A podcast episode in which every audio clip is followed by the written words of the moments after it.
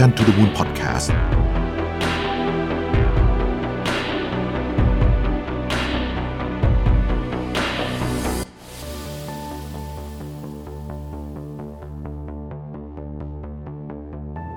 คุณผู้ชมคิดว่าทักษะอะไรเป็นทักษะสำคัญในการทำให้เราประสบความสำเร็จในหน้าที่การงานบ้างครับ เชื่อว่าคำตอบของใครหลาย ๆ คนก็คงจะแตกต่างกันออกไปนะครับ บางก็อาจจะตอบว่าทักษะ ความกระหายที่อยากจะเรียนรู้ แบบไม่มีที่สิ้นสุดเรียนรู้อยู่ตลอดเวลาบางก็คงจะตอบว่าเป็นทักษะของความเป็นผู้นำ leadership ซึ่งแน่นอนครับ ทักษะเหล่านี้มีความสำคัญต่อความสำเร็จของเราก็จริงครับ แต่ก็ถือเป็นส่วนหนึ่งเท่านั้นครับ เพราะยังมีอีกทักษะหนึ่งที่เราไม่ควรจะมองข้าม ผมกำลังพูดถึงทักษะในการสร้างปฏิสัมพันธ์ หรือ networking นั่นเองครับ ปฏิเสธไม่ได้นะครับว่าในโลกแห่งการทำงานและการทำธุรกิจ ทักษะการสร้างปฏิสัมพันธ์ มีความสำคัญเป็นอย่างมาก เพราะเป็นทักษะที่จะช่วย เปิดโลกกว้าง เปิดโอกาสใหม่ ๆ ให้กับตัวเราเอง ให้กับธุรกิจของเรา ได้ไปเจอกับประตูบานใหม่ ๆ ที่นำไปสู่เรื่องที่ยิ่งใหญ่มากขึ้นในอาชีพการงานได้ครับ ไม่ว่าจะเป็นเรื่องของความรู้เองก็ดี แนวคิดเองก็ดี หรือแม้แต่ศักยภาพรวมถึงกัลยาณมิตร ความสัมพันธ์ดีๆ ที่จะเกิดขึ้น ถ้าหากว่าเรามีทักษะในการสร้างปฏิสัมพันธ์ที่ดีครับ ซึ่งสิ่งเหล่านี้ล้วนเป็นตัวการสำคัญที่จะช่วยผลักดัน เราไปสู่ความสำเร็จในอาชีพครับเมื่อกล่าวเบื้องต้นมาแบบนี้แล้วครับ ทุกคนก็คงอยากจะรู้ว่า แล้วทักษะ การสร้าง networking สร้างปฏิสัมพันธ์ ต้องทำอย่างไรกันบ้าง เนื้อหาในวันนี้ครับ ผมได้นำมาจาก session The Art of Networking ครับ พัฒนาทักษะการสร้างปฏิสัมพันธ์ เพื่อการเติบโตในหน้าที่การงาน โดยพี่เล้งสิริวัตรวงจารุกรครับ ประธานกรรมการบริหาร m f e c ซึ่งพี่เล้งได้ให้เกียรติเรามาพูดในงาน Mission to the Moon Forum 2023 ครับ โดยพี่เล้งนะครับได้แบ่งออกเป็น 7 เรื่องสำคัญดังต่อไปนี้เลยครับ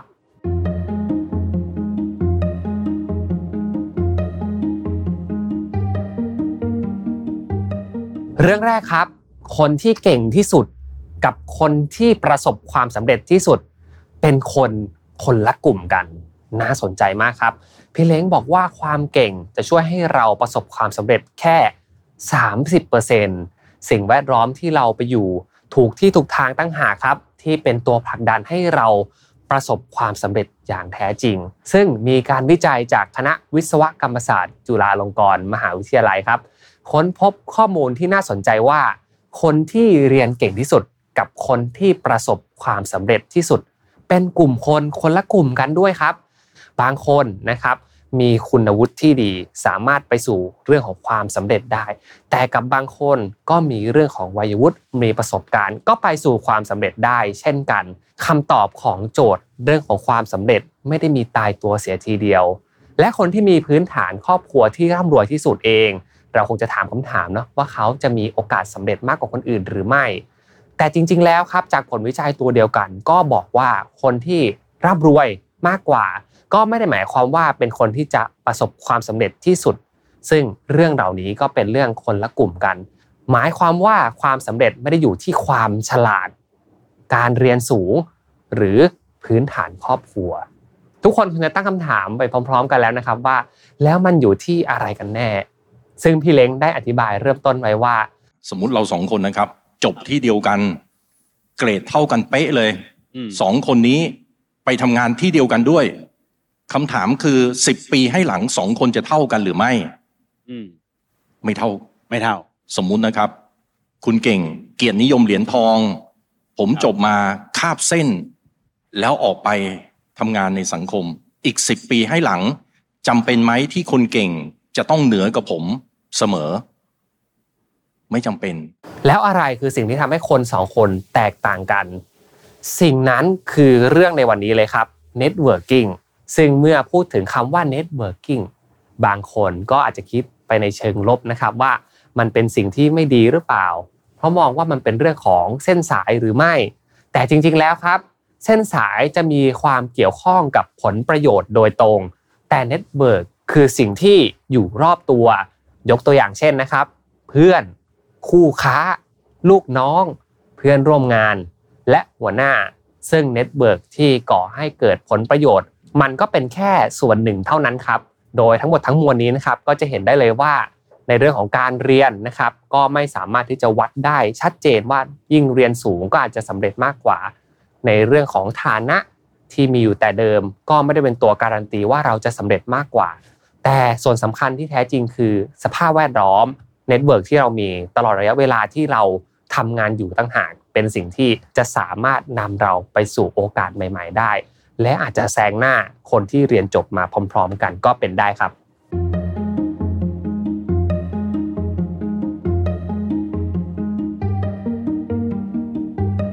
ต่อมาครับในข้อที่2ครับ network ที่ไม่ดีอาจทำให้เราเสียเวลาช่วงหนึ่งของชีวิตไปครับ บางทีครับ ความทุกข์ของเรา 80%มันเกิดจาก network รอบข้างที่ไม่ดี ข้อนี้ผมเห็นด้วยเลยนะ เพราะฉะนั้นเนี่ย การมีคนรอบข้างที่ดีจึงเป็นสิ่งจำเป็น นี่ก็ยิ่งเห็นด้วยขึ้นไปอีกครับ network มีทั้งที่ดีและไม่ดีนะครับ โดย network ที่ดีทำให้เราเนี่ยจะสามารถเดินทางไปสู่ความสำเร็จในเส้นทางที่ถูกต้องได้ เช่น ถ้าเราทำธุรกิจแล้วมีลูกน้องเก่งๆครับ หรือมีลูกค้าดีๆ สุดท้ายมันก็จะทำให้ธุรกิจของเราเดินหน้าต่อไปได้นะครับ แต่ในทางกลับกันครับ network ที่ไม่ดีอาจทำให้เราเสียเวลาช่วงหนึ่งของชีวิตไปมากๆเลยแหละครับ เหมือนคำที่เราเคยได้ยินนะครับว่าอยู่กับคนแบบไหนเราก็จะกลายเป็นคนแบบนั้น สภาพแวดล้อมก็จะทำให้เราเนี่ยรู้สึกซึมซับกับพฤติกรรมที่อยู่รอบตัวเรา ซึ่งตรงกับงานวิจัยของคณะวิศวกรรมศาสตร์ จุฬาลงกรณ์มหาวิทยาลัยอีกครั้งหนึ่งนะครับ ที่ได้ข้อสรุปว่า quality of your success equal quality of your network ครับคุณภาพของความสำเร็จที่เกิดขึ้นมาจากคุณภาพของสิ่งแวดล้อมที่เรามีรอบตัวครับ ถ้าเราสามารถสร้างคุณภาพของคนที่อยู่รอบตัวได้ เราก็จะประสบความสำเร็จในทุกๆด้านที่เราต้องการที่จะไปครับ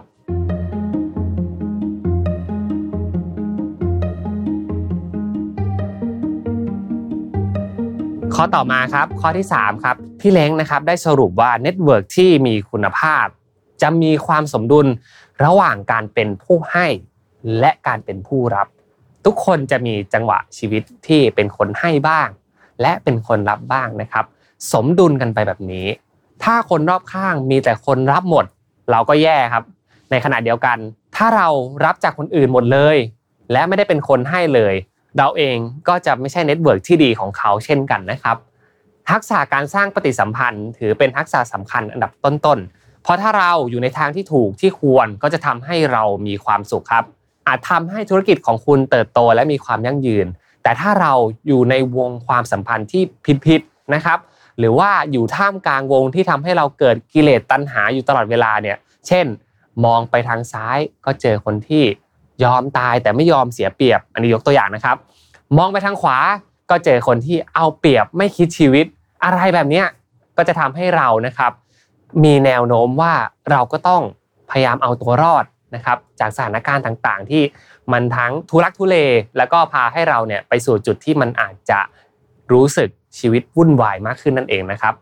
ในทางกลับกันถ้าเรามี network ที่ดีและมีความสมเหตุสมผล ก็จะทำให้เราเติบโตไปในทิศทางที่ดีมากขึ้นครับ รวมถึงความเครียดก็อาจจะน้อยลง ถ้าเปรียบเทียบกับตัวอย่างก่อนหน้าที่เป็น network ที่ไม่ดีครับ ก็อย่างเช่น เราก็อาจจะไม่โลภเกินไป ไม่ต้องการมากเกินไป และรู้สึกว่าบางอย่างก็ไม่ได้มาเพื่อเป็นของเรา แต่เราก็รู้จักที่จะเลือกคุณภาพมากกว่า quantity นั่นเองครับ เพราะฉะนั้นแล้วถ้าพูดถึงในมุมมองของการทำธุรกิจ network ก็คือสิ่งที่สำคัญในอันดับหนึ่งเช่นกันนะครับซึ่งพี่เล้งก็ได้เล่าต่อครับว่าnetwork ที่มีคุณภาพอะจะเป็น network ที่สมดุล ทุกคนจะมีบางจังหวะที่เป็น ที่เป็นคนที่ take บางจังหวะที่เป็นคนที่ give ถ้ารอบข้างเราเนี่ย มีแต่คน take เราหมดเนี่ย เราก็เป็นลมครับ ถ้าเราเอ่อไป take คนอื่นหมด ไม่ give เลยเนี่ย เราก็อยู่ไม่ได้ เพราะฉะนั้นมันต้องสมดุลกันนะระหว่าง balance ของ give กับ take ของการทำธุรกิจ และการมีทักษะของความเป็นผู้ให้และผู้รับ ต้องเกิดขึ้นตลอดชีวิตของการทำงานของการใช้ชีวิตของคุณ เพื่อให้คุณสามารถสร้าง network ที่สมดุลได้ตลอดชีวิตครับ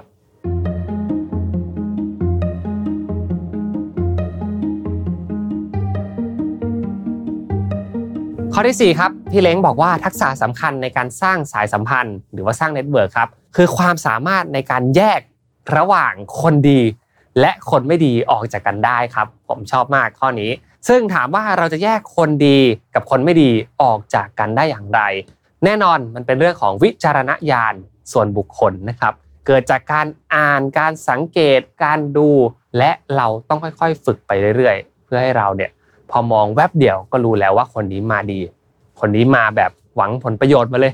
มุ่งมาแต่ไกลเลยนะครับ ก็อาจจะมีแบบนั้นเกิดขึ้นได้บ้างนะครับ ถ้าเกิดว่ารู้ว่าคนนั้นไม่น่าคบก็ เลี่ยงๆไปนะครับสร้าง network ที่ดีกับตัวเองดีกว่า เพราะฉะนั้นครับก็อาจจะมีคำถามต่อมาว่า เอ๊แล้วถ้าเกิดว่าเราอยากเป็นคนที่สร้าง network ที่ดีได้ เราต้องมีทักษะในการพูดหรือว่าเข้าหาเก่งหรือไม่ครับ ซึ่งในมุมมองของพี่เล็งนะครับเขาบอกว่า ผมว่าที่สำคัญที่สุดเนี่ยก็คือความสามารถในการดู เรารู้ได้ไงว่า คนคนนี้ดีหรือไม่ดี ผมเชื่อว่าเราทุกคนเนี่ยมีอัลกอริทึมของตัวเอง ในนี้ยกตัวอย่างนะครับ เข้ามาไม่มีใครรู้จักใครเลยอะเวลาเราเจอกัน เราก็จะรู้สึกว่าเราจะชอบอยากสนิทกับคนนี้ อยากรู้จักคนนู้น คนนี้เขาเดินมาหาเราเราไม่ได้ไม่ได้อยากรู้จัก คนนี้ต่อให้ดี เราก็เฉยเฉยทุกคนมีอัลกอริทึมของตัวเอง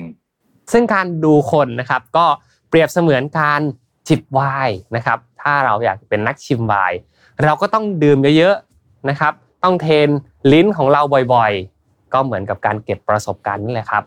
เราก็จะเริ่มแยกออกระหว่างไวน์ราคาถูกกับไวน์ราคาแพงได้ ถ้าหากว่าเราได้ชิมมันไปแล้วมากกว่าร้อยแก้วพันแก้ว แน่นอนครับ ประสาทสัมผัสเราก็จะรวดเร็วมากขึ้น แล้วคุณก็จะแยกระหว่างคนดีและคนไม่ดีได้ชัดเจนมากขึ้นนะครับ หลาย ๆ ท่านน่าจะมีคำถามเพิ่มเติมเข้ามาในหัวอีกแล้วนะครับว่า เอ๊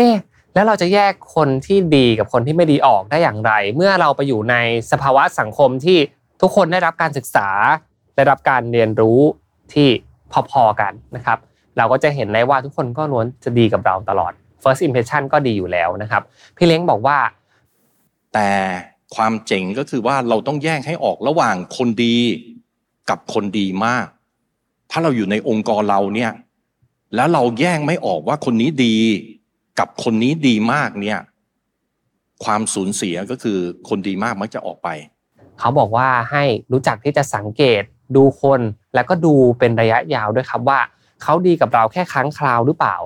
ดีกับเราเฉพาะเวลาที่เราเข้าไปทำดีกับเขา เข้าไปมีผลประโยชน์ร่วมกับเขาหรือไม่ หรือ จริง ๆ แล้วเขาดีกับเรา เพราะว่าเขาอยากที่จะสนิทชิดเชื้อกับเราจริง ๆ ไม่ได้หวังผลประโยชน์ มีแต่สิ่งดีๆ ที่จะมอบให้กัน เพื่อนคนนั้นควรจะรักษาให้ดีที่สุด เพราะเพื่อนคนนั้นตกอยู่ในหมวดของคำว่า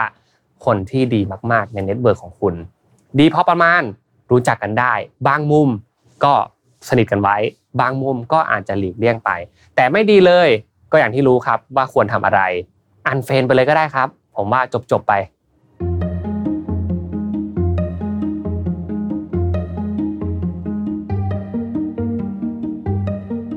ต่อมาข้อที่ 5 ครับ network เราจะดีหรือไม่ดี อยู่ที่จังหวะในการเข้าทำหมายความว่าเราต้องรู้จังหวะว่าจังหวะไหนจะพิชิตใจอีกฝ่ายได้นะครับ นี่เป็นมุมมองที่น่าสนใจมากๆนะครับ จังหวะถือเป็นสิ่งสำคัญมาก ซึ่งผมเห็นด้วยนะครับ แต่คนเรามักจะทำกันตรงกันข้ามนะครับ คือชอบยัดเยียดสิ่งที่อีกฝ่ายไม่ต้องการอยู่เสมอ นั่นหมายความว่าคุณมีความต้องการ แต่คุณก็เอาไปยัดเยียดกับคนอื่นในเวลาที่ไม่เหมาะสม ไม่ดูจังหวะ ไม่ดูบริบทรอบข้างนะครับ นี่เป็นอีกหนึ่งสุดยอดเคล็ดวิชาเลยที่พี่เล้งได้ให้ไว้นะครับในการสร้าง networkคือคำว่าจังหวะการเข้าทำนะครับเหมือนดูฟุตบอลเลยเนาะทุกครั้งก็จะมีจังหวะการเข้าทำใช่ไหมครับเข้าทำเก่งๆหน่อยก็จะสามารถที่จะทำประตูได้บ่อยๆนะครับนั่นหมายความว่าเราก็จะมีการใช้โอกาสที่ไม่เปลืองนะครับและมีคุณภาพด้วย พี่เล้งยกตัวอย่างนะครับถ้าหากว่าเราเป็นพนักงานขายประกันชีวิตเก่งๆนะครับ ณจังหวะเวลาหนึ่ง เราก็จะรู้ว่าจังหวะไหนที่เข้าไปคุยกับลูกค้า แล้วจะสามารถปิดการขายได้ หรือสมมุติถ้าเราจีบใครเก่งๆนะครับ เราก็จะรู้ว่าจังหวะไหนถึงจะพิชิตใจฝ่ายตรงข้ามได้นะครับ โดยพี่เล้งก็ได้อธิบายให้เราเห็นภาพต่อไปอีกว่า ผมยกตัวอย่างนะครับ น้ำเนี่ยสมมติน้ำขวดละสิบบาท ถ้าหากว่า ผมไปเดินป่าหลงที่เขาใหญ่ตอนเที่ยง ออกมาโอ้โหหิวน้ำตาย แล้วเจอขวดหนึ่งเนี้ยห้าพันห้าพันผมก็ซื้อ เพราะว่าเราไม่ไหวแล้วผมกินข้าวเย็นเสร็จกินจนอิ่มเลยนะ คุณให้น้ำเปล่าผมอะผมยังขี้เกียจถือเลย จังหวะการเข้าทำก็ถือเป็นสิ่งสำคัญมากนะครับ แต่คนเรามักจะทำตรงกันข้ามอย่างที่ผมบอกไป เรามักจะยัดเยียดให้น้ำขวดละ 10 บาท กับคนอื่นที่เพิ่งอิ่มมา แต่กับคนที่ขาดน้ำที่แม้แต่ราคา 5,000 บาทเขาก็ยอมจ่ายเรากลับไม่ให้ความสำคัญ ดังนั้นนะครับสิ่งสำคัญในการสร้างเน็ตเวิร์กคือเราต้องรู้ว่าจังหวะไหนเข้าทำแล้วจะมีประโยชน์มากที่สุด จะสามารถสร้างสัมพันธ์ได้ดีที่สุดครับ การที่เราเข้าหาคนถูกจังหวะเพียงครั้งเดียวนะครับ ก็จะทำให้ซื้อใจคนรอบข้าง แล้วสร้าง network ที่ทรงประสิทธิภาพได้นะครับ เช่น สมมุติว่าพนักงานของเราในองค์กรของเราครับทำงานที่ผิดพลาดมา โดนลูกค้าว่าโดนลูกค้าด่ามา ถ้าเราสังเกตเห็นเขา แล้วเข้าไปปลอบว่าไม่เป็นไรคนเราผิดพลาดกันได้ครับ การที่เราเข้าไปในช่วงเวลาที่เขารู้สึกแย่ที่สุดแบบนี้ ก็จะทำให้พนักงานคนนั้นประทับใจรู้สึกรักเจ้านายคนนี้ไปอีกนานเลยนะครับ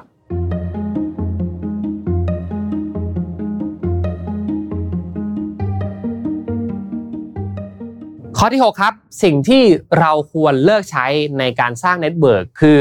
social proof หรือการให้คนอื่นมาบอกว่า คนนั้นดีนะ คนนั้นไม่ดีอะไรแบบนี้ ผมว่าเลิกเลยครับ วิธีที่ดีที่สุดในการดูคนคือ การใช้ตาดูหูฟังสังเกตให้มาก โดยใช้วิจารณญาณของตัวเอง เพื่อให้เราเนี่ยไม่เกิดสิ่งที่เรียกว่า confirmation bias เคยไหมครับ ทุกคนเคยไหมเวลาที่เราเห็น พื่อนใน Facebook ของเราโปรไฟล์ดูดีมากเลยครับ ใช้ชีวิตที่ดูมีคุณภาพไปเที่ยวต่างประเทศนะครับทำธุรกิจทุกอย่างดูดีไปหมด แต่เมื่อเจอจริง ๆ แล้วเขากลับไม่ได้เป็นคนเหมือนที่พรีเซนต์ไว้ในโลกออนไลน์ก็เป็นได้ สิ่งเหล่านี้ครับมันเป็นสิ่งที่ผิวเผินมากๆ เราไม่รู้จริง ๆ ครับว่าแต่ละคนคิดอะไรกันอยู่ มีนิสัยใจคอเป็นอย่างไร จนกว่าเราจะได้ไปสัมผัสเองนะครับ ความไม่ตรงปกนี้เองครับ คือสิ่งที่เราควรจะโน้ตไว้ว่า เราอย่าเพิ่งไปรีบเชื่อใจใครมาก และเราควรจะเป็นคนที่เข้าไป QC เรื่องเหล่านี้ด้วยตัวเอง แล้วถ้าเราอยู่ในสังคมที่คนส่วนใหญ่ไม่ตรงปกเช่นนี้ สามารถแต่งเรื่องแต่งราวกันได้บิวเรซูเม่กันได้แบบนี้ เราจะมีวิธีการดูคนอย่างไรนะครับ ผมว่าโดยส่วนใหญ่แล้วเนี่ยหลายคนก็มักจะใช้วิธีการโซเชียลพ o ูฟนะครับหรือว่า การให้คนอื่นมาบอกเรคคอมเมนต์ว่าคนนั้นดีคนนั้นไม่ดีนะครับ แต่จริงๆแล้วก็วิธีที่ดีที่สุดก็คือการใช้ตาดูหูฟังสังเกตให้มากนะครับ สุดท้ายแล้วเราก็จะเห็นอะไรด้วยตัวเองมากขึ้น เช่นนะครับ ถ้าหากว่าเราถามว่าคนนั้นเก่งไหมคนนู้นขยันหรือเปล่า มันก็จะเกิด confirmation bias ที่พยายามยืนยันความเชื่อของตัวเองว่า คนนั้นคนนี้ต้องดีแน่ ๆ ทั้งที่ในความเป็นจริงแล้วอาจไม่เป็นเช่นนั้นก็ได้นะครับ เพราะฉะนั้นเรื่องคนถ้าอยากมี network ที่ดี ห้ามขี้เกียจเราต้องใช้เวลาศึกษาดูใจด้วยตัวเองครับ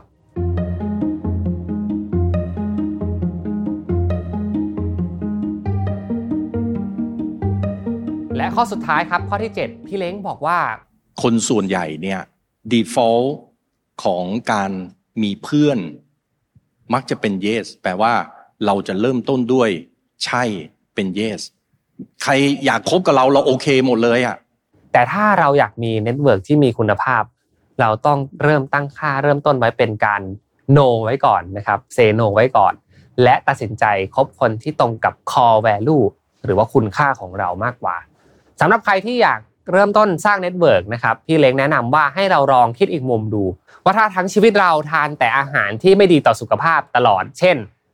ติดทานหวานหรือทานโซเดียมเยอะๆนะครับ แต่วันนี้เรามีเป้าหมายว่าเราอยากจะสุขภาพแข็งแรง เราต้องทำอย่างไร แน่นอนว่าเราก็ต้องเริ่มจากการเลิกทานอาหารที่ไม่ดีต่อสุขภาพถูกต้องไหมครับ หรือถ้าวันนี้เราอยากจะเปลี่ยนแปลงตัวเองต้องทำอย่างไร เราก็ต้องเอากรอบที่อยู่ในหัวเราออกก่อนนะครับ หรือพูดอีกอย่างหนึ่งว่าเราก็ต้องอันเลินหรือละทิ้งความรู้สึกเดิม เพื่อทำให้แก้วน้ำที่มีอยู่ กลายเป็นแก้วน้ำที่ว่างเปล่า พร้อมที่จะเรียนรู้ การคบคนก็เหมือนกันครับ ถ้าเราอยากมีคนรอบข้างที่ดีนะครับ สิ่งแรกที่เราต้องทำก็คือเลือกเพื่อนครับ บางทีเนี่ยเพื่อนเราอาจจะเยอะเกินไปโดยที่เราไม่รู้ด้วยซ้ำว่าเขานับเราเป็นเพื่อนหรือเปล่า เพราะฉะนั้นการตัดสิ่งที่ไม่ใช่ทีละเล็กทีละน้อย ก็เป็นการเริ่มต้นกระดุมเม็ดแรกที่ถูกต้องมาก ๆเลยนะครับ เราค่อยๆมาพิจารณาดูว่าเพื่อนที่เรามีนั้น เป็นเพื่อนที่ตรงกับ core value ของเราหรือไม่ และเราอยากจะมีเขาในชีวิตไปอีกนานๆเลยหรือเปล่า บางครั้งเนี่ยมันก็อาจจะเป็นแค่ลูกเกรงใจของเราที่เราไม่กล้าที่จะ unfriend กับคนบางคน ที่หลาย ๆ ครั้งเนี่ยเราเห็นชีวิตของเขาแล้ว เห็นการพูดคุย เห็นการได้ปฏิสัมพันธ์กับเขา แล้วเรารู้สึกไม่สบายใจเลย แล้วทำไมเราต้องทนอยู่กับสิ่งเหล่านี้ด้วยนะครับ ผมคิดว่านี่ก็เป็นคำแนะนำที่ดีมาก ๆ ที่พี่เล้งได้ให้มานะครับ รู้จักที่จะ unfriend บ้าง say no บ้าง และรู้จักที่จะเลือกเพื่อนที่ตรงกับ core value ของเราจริง ๆ เพื่อให้เราเนี่ยมี networking ที่ดีที่สุดครับ ถ้าหากว่าเราอยากจะมี networking ที่ดีครับ เราก็ต้องหยุดเติมสิ่งผิดๆและสิ่งที่เป็นพิษเข้ามาในชีวิตนะครับ อย่าคบทุกคนที่เข้ามาให้คบกับคนที่ตรงกับ core value ของเรา อย่าเน้นปริมาณให้เน้นคุณภาพแทน เพราะการสร้าง network ต้องสละด้วยเวลาพลัง หรือแม้แต่เงินเองก็ตาม เพราะฉะนั้นอย่าเอาทรัพยากรเหล่านี้ของเราไปลงทุนไว้ผิดที่นะครับ